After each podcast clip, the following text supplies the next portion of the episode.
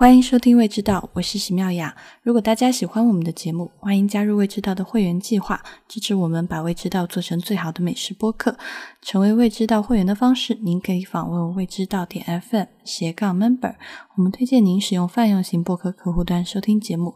您可以访问 IBN 点 LI 斜杠 FAQ。啊，我们的微信公众号是未知道的中文，每周会在公众号上更新简单的菜谱和餐厅评论，也欢迎大家关注。您今天收听到的是第九十二期的节目。啊，在今天节目开始之前呢，先跟大家更新一个消息，就是从这个月开始，六月份开始，未知道的会员计划会有一个更新版的变化，因为是从去年六月份开始实行未知道的。会员计划这一整年，我跟蒋勋做的事情就是每周五会发出一封会员通讯。那在这一年里面呢，就是我们写了很多我们自认为还挺严肃，而且信息量很丰富的通讯。在新的一年，我们也想做一些改变，所以在这一年里面，我会开设一个新的专栏，然后这个专栏的名字叫“你问我答”。那会员可以通过写信的方式告诉我他的问题，然后我会整理成文章分享给所有的会员。然后蒋勋会再开设一个跟厨房相关的专栏。啊，除此以外呢，我们还会设有会员独享的音频节目。之前有在播客里面有一期是我跟蒋勋还有 Cila 我们在聊我们最近读的书。那这一个系列的播客我们会命名它叫“我们最近在读什么”。啊，我们会把这个音频放在会员的这个福利里面。除了美食相关的书籍，我们其实也很想分享一些，就是我们平时跟美食相关，或者是有一点包含美食，但更多的是其他领域的书籍，就是是一个私人读书的分享吧。啊，这个播客就也会放在会员里面。那除此以外呢，还有一些。就是比较实际的福利啊，大家就可以访问未知道点 FM 斜杠 member 就去看就好了。啊，讲完这件事情，今天在线上，我跟莫石还有蒋勋要聊的这个主题是厨房里的女厨师啊。这个话题呢，之前蒋勋有在知乎上回答过，我记得他当时 写过长长的自己的体验，但他现在已经在餐厅里面真正的工作了。嗯，一个多月了，所以体验应该是有更新。啊，先让他自己来讲一下这一个多月他具体的生活是什么样子吧。嗯，就总结成一个字就是累。对，因为我之前找工作的时候，就确实忽略了一个问题，就是说我没有想过说自己的身体状况能不能够呃应付 opening 这样。这是沉重的工作量，因为，呃，一个餐厅在刚刚开始的时候，就是刚刚开始工作的时候，它有很多的东西还没有成型，还没有养成规律，就大家都不知道什么东西应该摆在哪里，呃，所以实际上每天的工作量都是很大的。就你还没有形成 routine 的时候，呃，每天的工作量都非常的大，而且我们餐厅刚开业，还没有就是招到稳定的呃厨子。应该这么说吧，就是没有找到长有长期工作经验的厨子，嗯，所以对于我们餐厅来讲，就现在人手是严重不足的，所以基本上我每天都是工作至少十五小时，嗯，有时候十六个、十六个半，就每天基本上都 sacrifice 在工作上了，呃，现在来讲的话，真的是有点超负荷了，嗯，对于我来说就是。我觉得我能，我能在餐厅里面坚持工作下去，就很大的一个原因是因为每天，就是我们 chef 还在做好吃的，就是每天那个餐厅的供应商运来好的那个食材的时候，你看到都是很兴奋的嘛，就是看到好的东西就 两眼会放光，嗯。就我刚才有跟那个妙雅跟莫石讲嘛，就是说我们餐厅的那个黄油嘛，因为一般正常的黄油你放在冰箱里面，如果时间久了，你拿出来切黄油是很硬的，你刀不好的话，你会切不动的。像我们学校的黄油就有这个问题，但是我们餐厅的黄油是就是从那种就是小的炼乳农场订的专门的黄油，不只是黄油，还有。嗯，很多的奶酪，然后奶制品都是从那个这个小的炼乳农场订的。那个黄油就是不管在冰箱里面放多久，拿出来你切一刀切下去，那个黄油是软的。就所以它是因为油脂的含量比较高，是吗？对，因为油脂含量高的话，就意味着那个黄油是手是手打的比较好的。呃，你你你知不知道那个做黄油的过程？就是嗯，上次好像讲过。对，就是他是把那个牛奶呃倒到那个水里面去洗，就他是把那个牛的脂肪倒到水里面去洗，所以那个黄油的质量高和低的差别就是取决于你在水里面洗多久。就是你洗的越久，那水出来的越多，只剩下剩下的脂肪就越浓缩，然后那个黄油的质量就会越好，就说明它水洗了很多遍，就是时间洗的很仔细。怎么怎么用水洗？就是呃，你希望那个黄油的那个牛油的油脂从那个就是它整个的那个成分里面脱脱离出来嘛，所以你那个。油脂取出来之后，你要放到凉水里面去洗，就是因为油跟水是不相容的嘛，所以你就用那个手一直就像就像搓面团或者是洗衣服一样，就把那个牛油一直放在水里面洗，然后洗出来，嗯，然后洗出来，把它所有的那个多余的杂质跟水分都洗掉，然后最后再团吧团吧，就是一块手打黄油。他就说手打嘛，其实手打就是去洗它。嗯好吧，偏题了，又偏题了。你看，不是我的问题吧？你们俩也感兴趣。你讲讲你们那个餐厅里面的女厨师吧，就除你以外的。呃，对，就聊今天的主题嘛。然后说我们餐厅的这位女 chef，她是我们餐厅的苏 chef。就我现在工作的餐厅跟正常的法餐其实是有点不一样的。就到这里应该讲一下，就是。呃，厨房里的工作人员配置，就一般情况下，在法餐餐厅里面，应该是有一个 chef，一个 sous chef，然后下面是负责不同区域的 chef，就 chef 的 b a t 是不，是负责不同区域的 chef，就比如说有的 chef 是专门负责蔬菜的，然后有的 chef 是专门负责烤箱的，有的 chef 是专门负责是等等等等吧。但是呃，意大利餐，然后法餐的那个就是食用的那个顺序是呃开胃菜、前菜、主菜跟甜点嘛。呃，奶酪跟甜点，然后意大利菜的顺序就跟法餐有点不一样，就是意大利菜是开胃菜、前菜、面条、主菜跟甜点。就我之前有跟妙雅就说过一次，就意大利菜会在上肉之前就专门单独再加一份面条，所以我们餐厅的那个 menu 是整个的大的那个就是。Tasting menu 是在肉之前是一定会有一个面条的，所以我们餐厅有一个专门做面条的 chef，就管管做面跟包饺子，然后面的 sauce。就最近我真的是在面条上面就是长了大见识了，就从来都没想到过说原来面粉有这么多的研究。然后那个苏 chef 他基本上就是管除了呃，就基本上餐厅什么东西都是这位苏 chef 在管。那 Kelly 呢？他是就是旧金山人，嗯，他之前上大学的时候是考到那个就是麦吉尔大学去读的 English Literature，后来大学毕业之后他就到巴黎来，本来是想要学英法复译的，但是因为他原来在旧金山的时候，他暑假回家他就会打工嘛，就那种 summer job，他就一直在旧金山的那个就是厨房里面工作。然后其实我觉得他也，嗯，就他也是一个就是。蛮直接的女生，就你知道，女生会分出来好多种，她就不是那种很柔弱的女生，那她真的是一个，就是从性格上来讲，她就是一个很很男性化的女生，说话然后做事都很直接的女生。后来她到了巴黎来学习之后。他因为就是面包跟艺术总要先选一样嘛，所以他当时就是为了赚钱，他就在巴黎的餐厅里面就开始工作。后来他就遇到了我们餐厅的 chef，我们餐厅的 chef 就是在开我们餐厅之前，曾经就是有过一个呃意大利餐厅叫做 Reno，但现在已经关了嘛。他在那里工作了四年，做的是 second，就是苏 chef 下面那个 second，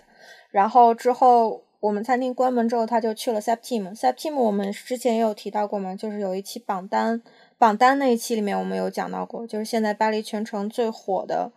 一间餐厅之一嘛，就是呃，现在巴黎最火的餐厅之一。然后他在 Septim 工作完之后，又去纽约工作过，然后又回到呃，就是在等我们 chef 新餐厅开张的这个期间，他在 Septim 跟纽约工作过，然后他现在就回来做我们的 sous chef。就凯莉是一个特别，他真的是有一点就是很男性化的性格，就是他是那种看起来或者是。打扮就比较中性的女孩子，还是呃看起来还是嗯比较女性化的。所以 你刚才形容一下她这个人长什么样子，说话做事什么态度，就可能会生动一点。就我现在一直在脑补。嗯，她是那种就是长得特别文艺的女生，就是她平常就是嗯穿衣服什么的，就会想到三个字，就小清新。哦，然后对，然后就看上去是很安静。是个子小小的吗？还是个子非常小？他比我还矮。我我就是我不高嘛，就是我只有一米六出头。然后他比我还要矮。就他每次，呃，我们那个厨房很大，然后那个案板台很高，然后他每次要擦那个炉子还有墙壁的时候，他都得爬到那个灶台上去跪着擦，就他够不着，非常的矮。然后看上去就是一个非常女生。看着一点都不是一个 tough person，就没有觉得说他是那么 tough 的人，但实际上他是，嗯，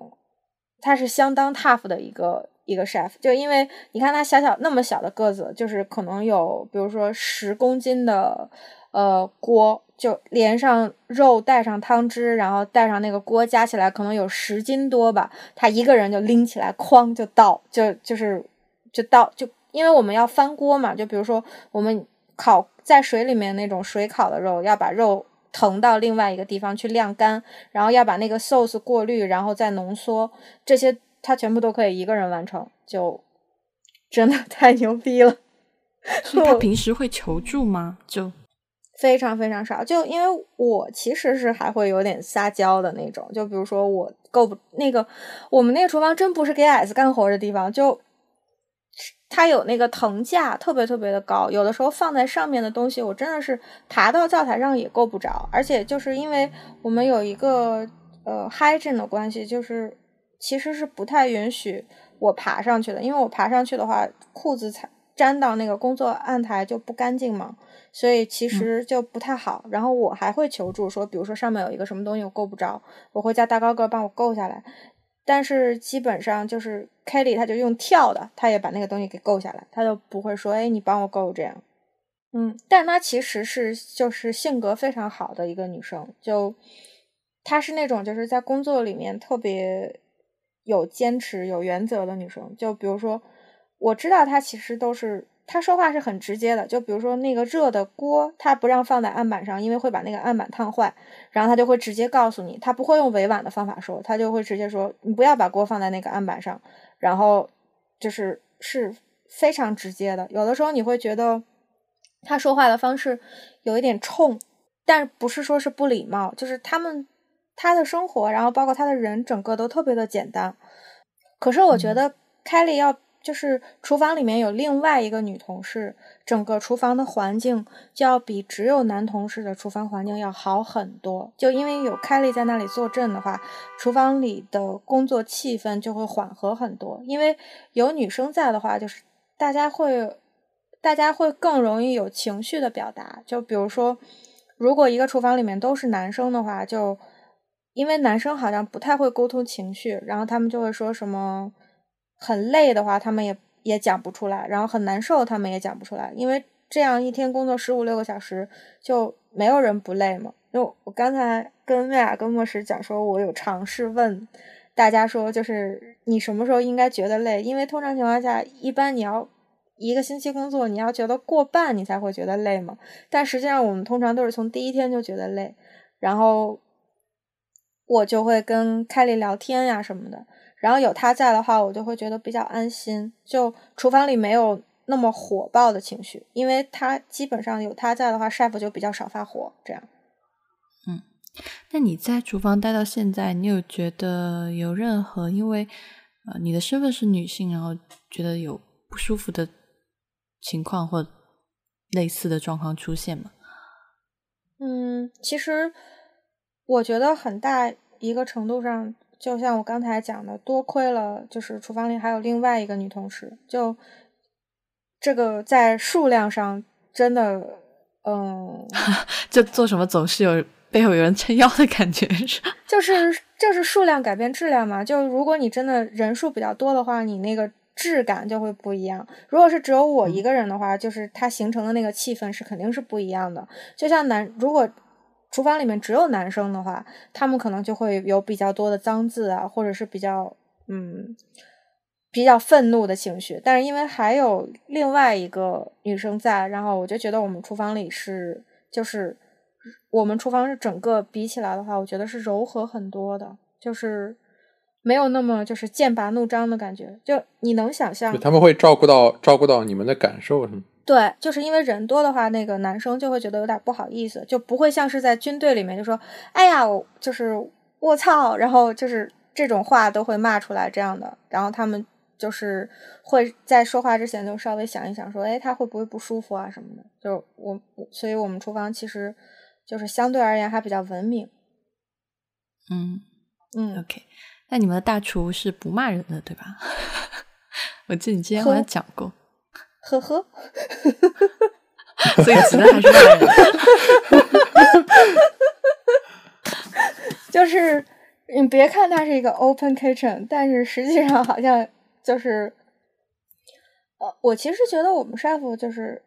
他骂人是骂的是有道理的，就是因为说实话，就是我觉得女生不够 tough 的话，我真的就不推荐女生进厨房，因为就 chef 讲话真是很毒，就是会把他不会骂人，但他会讲，他会念你。就我们 chef 是一个刀比刀。然 后他会一直念你，他就会他就会说，他说那个你就是你做饭用脑子的吧？就是我不能把我的脑子借给你啊！你做饭要用脑子的，你这里做，啊我觉得这种对是很对很常见的呛人，然后就就动不动还要把这件事情提一下。对，然后就是这种刀比刀的话，但其实开始的时候真的是因为不懂，就而且有的时候真的也就是你自己控制不了的，就啊，你们知道那个 Jean François Piège 吗？就是他是巴黎现在一个非常大很有名的 chef，然后他那个餐厅叫 Grand Hôtel，有两颗星。嗯，也算是就是现在法国最有名的 chef 之一。然后他跟我们 chef 是好朋友。然后这个周六就昨天他到我们餐厅来吃饭了。然后因为我现在我们厨房人手严重不足嘛，所以其实我觉得我爬的还蛮快的。就刚开始我也没想到，就我在餐厅干了第三天，然后他就已经让我上热台了。所以基本上现在我是负责所有的开胃菜跟前菜，然后有一个 chef 专门负责呃面条，然后我们的 chef 专门负责那个肉类，所以有两个那个就是你们知道意大利的那个炸丸子吗？就里面包的是米饭，嗯，嗯，知道。然后就他说让方苏亚是点了两个炸丸子，然后说那个说蒋学你吃炸丸子，然后说那个一一定记得把丸子炸好，但是他连个那个。就是他连个那个炸东西的机器都没有，我们就是一锅油倒在锅里面，然后你要随时看着那个火。但其实如果你不是用那个煎炸器的话，那个油温是不恒定的，所以你得一直盯着那个火。有的时候油会过烫，有的时候油会过就是过冷，然后这两种炸出来的丸子都不好吃。结果昨天那个油就怎么也不工作，然后要不然就是太冷，丢下去以后丸子都被油浸了；要不然就太热，一丢下去里面还没热，外面就已经糊了。然后师傅就发脾气了，说你连个丸子都炸不好。然后，然后旁边两个就是因为凯莉在嘛，所以凯莉就会过来握握我的手，说：“哎，不是你的错啊，他乱骂人啊什么的。”然后还跑去跟师傅说：“说你不要骂他，又不是他的错。”是因为火坏了是吗？不是，是因为那个，就是就是因为没有煎炸器。就是如果你用正常的那个锅放在火上一直加热的话，那个油就会越变越热。然后到了一个温度的时候，就你就控制不了了。因为其实，比如说你是大火去升温那个油，然后到一百五十度的时候，你把它关小火，但那个油温还会一直往上涨，会涨到一百八十度。所以你以为你是在一百五十度把丸子放下去的，但其实那个油温已经升到一百八十了，就没有煎炸器就是这样的。所以你这会儿其实在背书日本的天妇罗的技巧。哦，真的有太多需要学了，每天都觉得就是看到的东西太多，然后要记的东西太多，就嗯，时间不够用。嗯，哎，我其实想问，你们当时跟你同一届的，或者你前后几届的，最后留在巴黎进厨房工作的女孩子多吗？就几乎没有啊。哎哎。我的先先问另我前一个问题，这个问题有点后面。就我记得我见过你一个朋友嘛，就是你上次回来，她也是在蓝带学习，啊，是个女生。我自己反正印象中去就大陆这边去蓝带学习的女生真的很多。那你自己在那儿学习和工作一段时间，你见到的男男女的比例大概是怎么样？嗯。甜点的话，就是女生比男生七比三，然后厨房就是 kitchen 呢，就是后厨的话，女生比男生的比例可能就是六呃四比六吧，就女生还是会少一些，或者说有的时候是三比七，嗯，三比七吧，应该是这样，就是女生会少这么多啊？也不多呀，就十个里面少俩呗，就不是不是一半一半嘛，对吧？嗯。就是我们要追求一半一半的话，肯定是不可能的，因为，呃，本来就是喜欢那个在厨房这么高强度工作，然后油烟气又这么重的女生就不多。然后，嗯，我觉得四比六吧，就算是相对比较平衡。就比起以前来讲，肯定是好很多了。就有越来越多的女厨师在厨房里面工作了。那，哎，但是你之前今天开始聊之前，你有提到过蓝带原来是只招收女学生的。这是很早的历史了。嗯，蓝带今年是一百二十年。然后，嗯，我之前就是也不知道嘛，但是因为我之前看书，我才知道，就蓝带是一个呃饮食评论记者开的学校，就在当时是还是在布尔乔亚时代，就嗯那个时候就是基本上就是法国。他自己的历史是比较特殊的，就是在当时餐馆比较少，然后但是 catering 就比较多，就是会请大的 chef 到自己家里面去做菜，就是家宴宴请这样的。所以，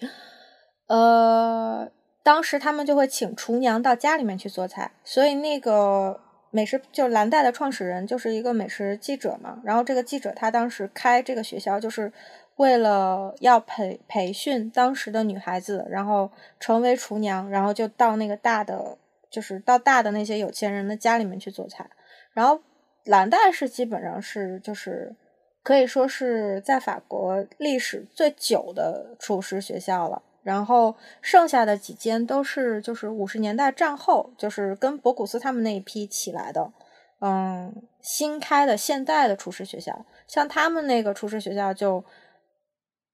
很多东西都是现代的了，而且博古斯本人你们也知道的，他不喜欢女生呀。就他本身，他那个厨房到现在六十多年了，就没有一个女 chef 吗？没有。这个 末世好像还写过一段。对啊，就是他挺歧视歧视女厨师。他就觉得厨房不是女生待的地方嘛，所以他当时开那个厨艺学校的时候，他虽然没有强调吧，但是基本上就是到博古斯去学厨的女生都还是相对比较少的。但是如果你要让我说现在的比例啊，就是去学厨的男生跟女生可能是六比四。然后出来之后，我们基本上每个人都要去餐厅实习吧。就是学完厨之后，有很多人就会因为厨房的油烟气啊，然后 chef 脾气不好呀，就这些比较简单的原因，就会选择不再在餐厅继续待下去了。然后呢，基本上有可能，比如说我们剩下来的女生里面有一半，然后包括我上次那个朋友嘛，她也马上要去餐厅了。剩下来的女生里面有一半会去餐厅实习，然后等在餐厅里面待了。一到两年，两到三年之后，大部分的女生就都会从厨房里面出来了。所以跟你同一届的，现在也有在餐厅里面工作的是吗？对，就是基本上，嗯，大家都还是蛮有好奇心的，就你会想要去餐厅里面干，但是等到等到你真的从就是嗯餐厅里面工作过之后，我觉得就这里我真的得特别现实的讲，就是说，我觉得女生比比起男生来更有退路，就是因为比如说，如果你要是在厨房里面工作，然后工作特别辛苦的话，你就觉得说我。我还想要生活，就因为我跟 Kelly 聊天，他曾经说过一句话，就特别的打动我。他就说：“他说 I love life too much。”然后就这个行业每天工作的时间太长了，然后它不正常。就因为你的生活是有很多面向的，你不可能只是只有工作，就除了工作以外没有其他的生活。你你的人生里面，你想不想要享乐？你想不想要恋爱？然后你想不想要就是你还想要有生活里面很多其他的乐趣？就。甚至是哪怕是说看个电影，或者是读一本书，如果在你的日常生活当中都成为一种奢侈的话，就这个生活是不正常的。然后我就问 Kelly 说：“我说，那你看 Kelly，他原来还是学文学的，然后这么多年来也在厨房熬下来了，他有自己的方法嘛？就是听下来，如果像你这样，呃，一周工作五天，然后星期六就一整天拿去补觉，然后礼拜天还要去处理很多。”钱就是这一周落下来的什么事务，什么交交各种费啊，再办点什么证，就就没有自己的时间，哪有时间去做这些事情？对啊，所以。他就讲说，在厨房每一个 chef 其实，在厨房里面坚持下来的原因，都是因为就大家做这一行，都是因为希望有一天能做自己想要做的菜，然后有一间自己的餐厅。然后他说，等到我能有拥有自己的餐厅的时候，我就不会希望以这个方式工作下去了。可是实际上到现在为止，我觉得这是一个餐厅的 dilemma，就是说，如果我们周六晚上不开门、不工作，回家睡觉，那食客愿意吗？就你们周六晚上没有饭吃，哎。然后这件事情，我觉得，嗯，我我我这次就是在我那个未知道的微信公众号里面，不是写了一篇文章，就是写，呃，我去日本吃到的几家甜品店，其中有一家甜品店呢，它现在是在京都排名第一的一个西式甜品，就是他们日本叫洋果子嘛，就是比较，呃，欧式的、比较法式的一些甜品。嗯，这家店在全日本的排行也很高，是在前十里面。但这个店只开三天一周。嗯，这个老板呢，就是他这个店主，也就是他的厨师，就是嗯，就之前有记者采访过他，就问他为什么一周只开三天，然后他就说真的太累了，做不下来。但其实像他这样这样只开三天，他只开周六、周日、周一。嗯，但我去他的店里的时候是下午两点，下午两点刚好是，其实对于喝下午茶来说都是一个很早很早的时间，或者说是过早基本上你刚吃完中饭，那那会儿去我就发现他的甜品就已经卖完了，就我去的时候只有泡芙，还有最后一个奶油蛋糕。我以为像这种一周只开三天，然后你客人只能在这个时间来拜访。那会不会说这三天其实，嗯，客人会少一点，嗯，只会有很固定的一些客人在这个固定的时间来，嗯，并不会卖的很快。但恰恰相反是，就我错了，就是我当时去的时候，在我结账的时候，我发现还有很多慕名而来的人，就不是不是熟客，就是一些慕名而来的新客，而且都是专门等到这三天，然后去吃他的蛋糕。所以我觉得这个事情，我去完这家店以后，我就觉得，其实如果你真的想要 balance，你当然你可能赚不到那么多钱，或者说米其林来评你的心的时候，他不愿意评一个一周只开三家，哦，一周只开三天的这样一家餐厅，但总是有办法的。这这是我这次去完这家店以后一个比较深的体会。而且最近因为我们聊很多米其林，也聊。就是之前不是那个榜单出来有厨师自杀的事件，嗯，虽然我讲说大家可能可以去学习日本厨师面对这个厨艺，还有面对外面高压的态度，可能你自己需要更多的内化，然后你自己去评估你自己的记忆，不要受外界的影响。但像你说的这种工作时间特别长，啊，强度特别大，这是一个现实存在的物理性的问题。所以，嗯，有时候我觉得你作为一个有创创造性的厨师，就你不是坐在那儿就吃你那一百年前熬的老汤。煮的几个肉，然后一百年不变，就是你需要不断的去推出你新的菜式，然后你要去 maintain 你菜的质量。做这些，所有做创造性工作的人都知道，就你作家坐在电脑前，你也有写不出来的时候。呃，你去创造一个菜，你去同时创造，然后去维护，这些都是需要精力的。是不是真的需要一个一周开六天只休一天的餐厅，或者一周开五天？我觉得这些事情可能需要，可能比较值得讨论吧，或者并不真的。那这样，就绝大绝大多数的商业还是红海嘛，就是最后总归是形成价格战争，只有一很小的一部分人可以拓展新市场，那绝大部分在红海里面的人就只能拉长自己的工作时间，把成本降低。对，就是我，你你这个这个是没办法的，因为这个这个绝大部分的市场都是这样的。嗯，就我们现在是在骂万恶的资本主义吗？就是我觉得人要有选择呀，真的，哎，太难了。就是有很多时候是没有选择的。可是即便是这样，就是我问 Kelly 说你怎么样？最后在这个，我问他我说，呃，我们现在是不是有很多人有新的方法去做餐厅？像比如说他。有好朋友嘛？就是，嗯，我我当时去 OmniVol 的时候，我我不是跟大家讲过有两个挺好的例子，就是有有一他那个有三个厨师，然后他们每一每三个月或者是四个月就换一个地方，然后到比如说巴黎某某个地方，或者是纽约某城中的某一间餐厅去借餐厅，然后去做一个 pop up restaurant，然后我做一阵子，然后跟那个当。当地的那个 local products 工就是进行一种互动，然后 have some fun，然后等到我在这个地方的游历结束了，我就换一间，我就换一个地方再开一间新的餐厅，这样我随时都有变化。然后其实这三个人是 Kelly 的好朋友，然后还有就是。我也在厨房里尝试问他说，就是他有很，就是现在厨房里有很多女生嘛。其实现在在厨房里，女生的数量远远要比我想象的多。嗯，虽然我说可能最后，比如说有四个人，有四个女生去学厨，最后留在厨房里的只有一个，但是就这一个，现在已经在整个行业里面，就是已经发生了很大的变化。就说至少这一个，他是坚持下来的。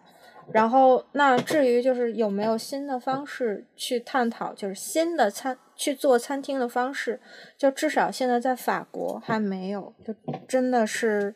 我希望它能发生改变了，但至少目前为止，就你要去接受现状，就是真的。大部分的餐厅都是这样的。我最大的奢侈就是现在在巴黎的几间三星的餐厅，像 b a g e 还有 Last Tons，这就是这两间餐厅，它现在能做到开周一到周五，就周六不开门，就 chef 能有一个正常的周末。就说别人休假的时候，我们也休假，这已经是非常大的奢侈了。就是能不能发生真的就是整个行业性质上的改变，我觉得那真的要等很长时间。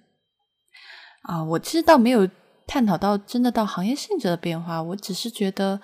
呃，你你自己去定位你的餐厅想要做成什么样子，就好像那个一周只开三天的三天的甜品店，他可能就定位自己想要，他想要亲力亲为，他不想要啊雇很多的人变成流水线，那这是他对自己的要求，但他又觉得如果要亲力亲为或者保持一个这种小团体的，嗯，就产出，那就。他自己的能力或体力没有办法支持，那他可以选择去做这样的方式。但我也同意说，我也非常希望麦当劳永远都是开二十四小时的，我走进去都能喝杯热水。所以，嗯，就是有各种各样的餐厅生存的方式吧。我是觉得，就是嗯，如果就每个人找清楚自己想要做的这个比较重要。呃，聊完，其实刚才我们有讲到这个米其林啊，呃，之前莫时或者最近莫时在写一篇文章，就是在讲获得过米其林星星餐厅的，就是女厨师。嗯，他统计下来这个数字其实还挺令我惊讶的，因为比我想象的少很多啊。其实你当时写的是米其林三星的啊，米其林三星的，对对。哎，你们上期聊聊聊米其林的时候聊过，就是米其林是评餐厅啊，讲过啊，所谓的讲过，就所谓的米其林主厨，就是就是因为主厨的地位越来越高了以后才。大家才这么拿出来说，嗯嗯，因为基本上 recipe recipe 都 recipe 都来自于主厨嘛，就比如说不管有多少个人在餐厅里面工作，但这 recipe idea 来自于主厨啊，所以主厨的地位自然高呀。嗯，但但其实你像 Rob Shaw 这样的，其实他都不算是主厨嘛，他是从厨房退休了以后才，可是没有人敢做不经过他同意的菜哦。嗯，好吧。嗯。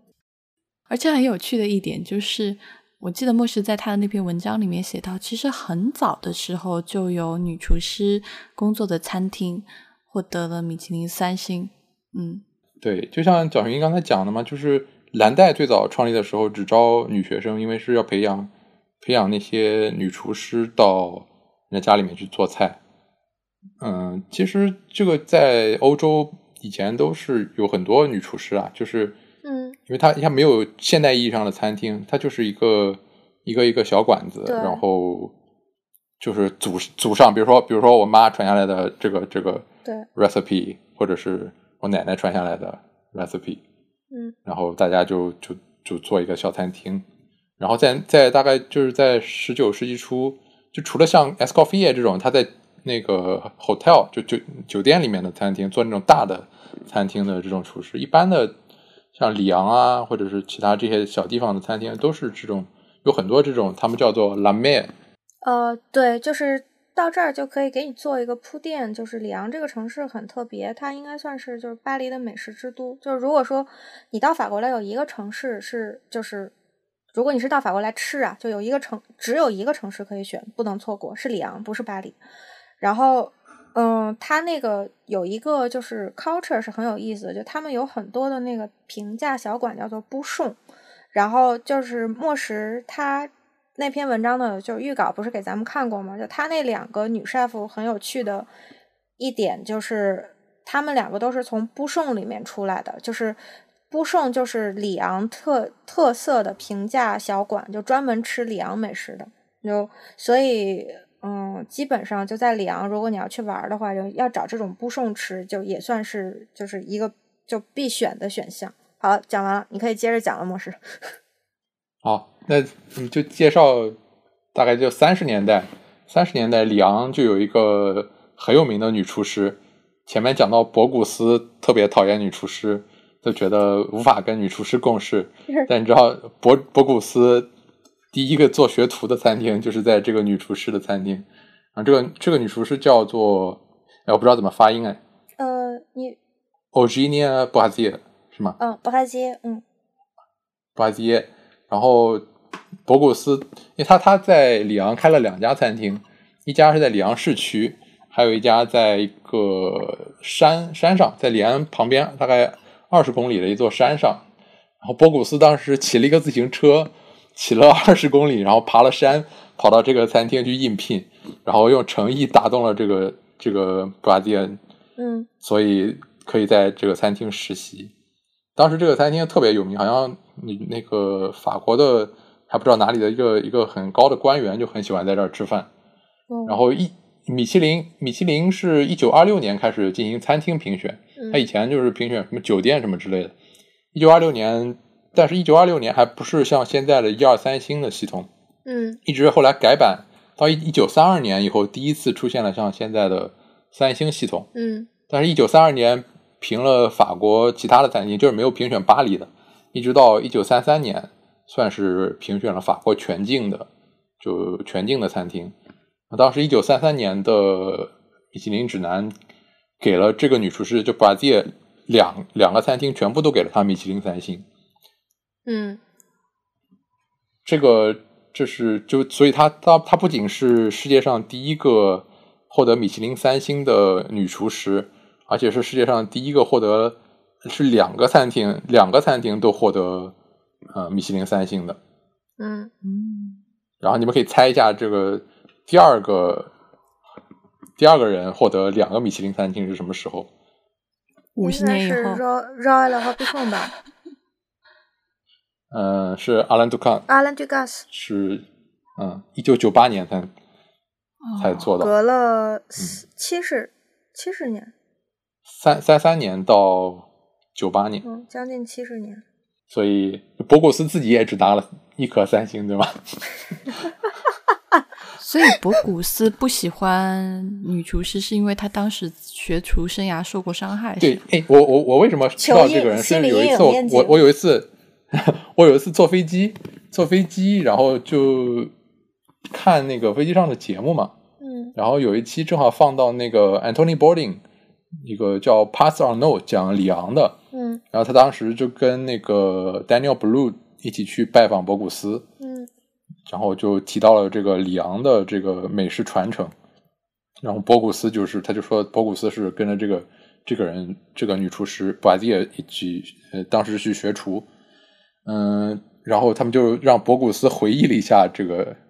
嗯布瓦蒂耶是什么样的人，然后博古斯就一脸严肃说哦他太可怕了，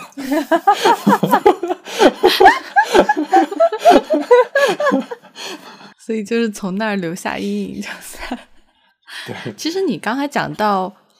嗯，刚才讲到说，原来法国很多就是这种厨师都是女性。其实我想到中国以前有很多厨娘，就是、中国以前叫钟馗嘛，钟馗，嗯，嗯啊，厨娘叫钟馗啊。对，嗯特别是在很多就是官员的家里面，就他自己的府邸里面的这种负责他整个府的这个做饭的厨师，其实女性还挺多的。对啊，所以我就觉得说，整个行业发生颠覆性的改变，实际上就是从现代餐厅模式起源开始的。就它再也不是小灶了，就比如说厨娘到别人家里面去做饭，你最多一次能做十个人的。不管怎么着，做十个人的菜，锅那个锅老娘是能端动的呀。就就哦应该叫钟馗，讲错了。科学家，你还在网上再重新 reference 一下是吗？嗯，继续吧。嗯就包括不光是法国啊，就是意大利后来有还有几个获得米其林三星的厨师，都是都是类似于像这种，他们就是也没有去什么厨师学校学过，就是用了妈妈或者是祖母的这种 recipe 流传下来，然后就这么改进改进，也能够获得米其林三星。你当时不是也去了一个意大利的女厨师？哦，不，你你去的是西班牙的。不是我去，嗯，我去西班牙的。嗯，西班牙的那位你要讲吗？我觉得他很有趣，他们他们那个家族餐厅都挺有意思的。哎，对我当时去的是那个西班牙靠近法国边境的一个城市，他们那个地区叫啊巴斯克地区。巴斯克地区本来文化就挺特别的，还一直老闹独立什么的。嗯，就跟西班牙整个的文化也不太一样。它巴斯克地区，嗯然后它的那个 San Sebastian 是世界上按人口来算人均米其林最多的城市。对，嗯，哦哦然后我然后可以稍微然后有特别多的那种小馆子拼，他们叫 Pinchos。嗯，我可以稍微给你做一下补充，就贝伊巴斯克是在、呃比利牛斯山，就是西班牙跟法国边境在呃就是法国西南的这么一个区域，然后那个区域呢叫做贝伊巴斯克，然后它很有意思的是，就它本身的美食。就是饮食的传统非常的丰富。后来它这个小城怎么火？就三三塞巴斯蒂安怎么火起来了？就是当时有很多的那个西班牙的厨师，然后他因为受了法国的，就是饮食文化的影响，所以就有一大批就是赴法学厨的那个厨师，然后到法国来学习，然后学习之后，他们又回到圣塞巴斯蒂安，然后就是重新把这个城就最后就建成了人均米其林最多的一个。嗯，小镇嘛，所以它现在就是基本上，你要是朝美食朝圣的话，森森塞巴斯蒂安是必去的一个城市。但他们回到西班牙以后，或者说回到巴斯克地区以后，他们所嗯以创造这个菜系，或者他们应该是还是跟传统的法餐差别挺大的。他其实是改良，就是他到法国来实际上是学技术，并不是学那个食谱的，就是他是把技术给带回去了。嗯，我当时去的这个餐厅叫阿扎克，嗯，阿扎克的主厨是父女两个人，然后呃，父亲叫欢马瑞，欢马瑞是是号称这个新巴斯克呃饮食的这个发起人，就是他他把整个巴斯克饮食文化提升，就提升到这个能够获得米其林的这个级别。哎呦，那个老头可逗了。啊，对，可好玩了，而且而且他现在其实很年纪很大了，还。还就是老还还没有退休，像老顽童一样的，嗯，特别逗，嗯。然后他的女儿叫艾琳娜阿扎克，嗯，当时去艾扎阿扎克吃饭的时候，就当时死皮赖脸的要了一个在那个后厨的桌子，然后还采访了他。你们当时有问什么问题啊？我当时其实是为了写那个分子料理去采访他的。哦，嗯。就问了他一些，艾琳娜还是一个很老实的人，她她英语在西班牙人里也算不错的，因为她去过很多国家学厨，嗯，然后交流，嗯嗯，她英语还还说的不错，然后当时，而且她她比较老实，就是他当然先会先介绍一下他的餐厅，但是你问什么，他都会很认真的回答你。那她是她是很活泼还是很安静的女生啊？挺安静的，嗯，其实我觉得。那个，你可以介绍一下莹莹啊，她其实有自己做过一个，她现在在做一件很有趣的事情。嗯，艾琳娜，艾琳娜他们的餐厅，嗯，她跟我说的就是他们一定坚持是用呃巴斯克地区的食材，就是主要的食材全部都是用本地产的或者是周围港口产的海鲜，但是他们会运用全世界各地的香料。他的他们的餐厅建了一个叫 Spice Bank。就是一个香料室，里面存了一超过一千五百种全国全世界各地的香料，然后他们就可以运用这种不同的香料，去在这个巴斯克地区的食材上进行创新。因为实际上就是这是一个跟历史的，嗯，历史上的饮食交流很像，因为食材在古代是不太容易运输的，也很容易腐败嘛。嗯，但是香料你干燥了之后，其实是很容易运输的。而且包括种子这种，其实中国历史上也有很多从外来来的香料，像胡椒。那其实中餐白胡椒用很多，那胡椒就是从外国来的。你能形容一下它的菜的特点吗？就它是大约是一个什么 style 的？嗯，你们吃了很现代的料理。你们吃了什么吧？是很现，我已经不太记得我们吃了什么，因为隔的时间太久了。是你是因为吃太饱了，忘了。他怎么可能吃饱啊？哦，也对了。但是它整体整体来说，就是它呈现的方式会比较现代。嗯，但是它也会有很很重要的当地特色，因为海鲜特别多。那个我们当时去逛了那个 San Sebastian 的那个海鲜市场，就当地有很多不同的海产，它会运用在当地。而且而且特别好玩的是，就是你知道，在 San Sebastian 的那个海鲜集市上，所有的海鲜上都放着一大把 parsley。嗯，哦，啊，然后然后后来那个艾丽娜跟我介绍说，她说我们就是特别喜欢吃 parsley，你在我们的所有海鲜里，我都会放很多 parsley。但没关系啊，就 parsley 以前吃啊，以前不吃的是 coriander。对对对。嗯，就他的理念其实跟很多米其林三星的餐厅不太一样。一般的米其林三星可能会说要照顾一下，就是国际的国际的食客，国际的，就是他他就是想说，我非常希望我的菜是本地人喜欢的，就我们本地人有这样的偏好。他说，你们中国人就很喜欢吃姜，嗯，你可能你的你不自觉的，你的菜里加了姜就会超出一个外国人能接受的。范围，他说我们就是特别爱吃 parsley，可能我们菜里的这个 parsley 的这个量，我们我们可能不觉得多，但是可能外国人受不了，但是我不管。他说我就是要让本地人喜欢，哪怕这个本地人他一年只来我们餐厅过个生日，他也要做这样的这种坚持。就我觉得她是一个特别特别有意思的有有理想的一个女厨师。我觉得你看这个餐厅开在哪儿？就比如说像那个奥斯特利亚 Francescana 的那个 chef，他也是做本地人喜欢吃的菜，因为他。本身就是他开的那个开餐厅的那个位置，就是 Modena，是意大利饮食文化最丰富的地区，就是那里的人本身就好吃爱吃，然后还包括那个就是我跟雨前去的那家叫叫 Alico Clipa 的那个那个 chef，他也是开在阿尔巴嘛，就他们这种都是开在美食重镇的米其林餐厅，就不不愁没客人的这种，他们本地人的口味。他们就考虑的比较多，但像比如说，嗯，如果你是开在一个就是本地人根本可能就是，比如说我开在一个村子里，然后居民还不到两千，我可能就是我可能就真没办法照顾那个本地居民的口味了，所以它其实的就是 location 是还是一个挺重要的决定因素。嗯，明白。嗯嗯。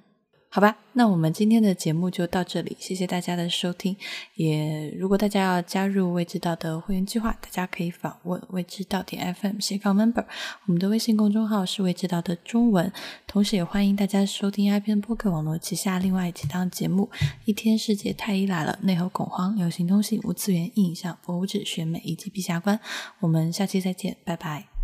拜拜，拜拜。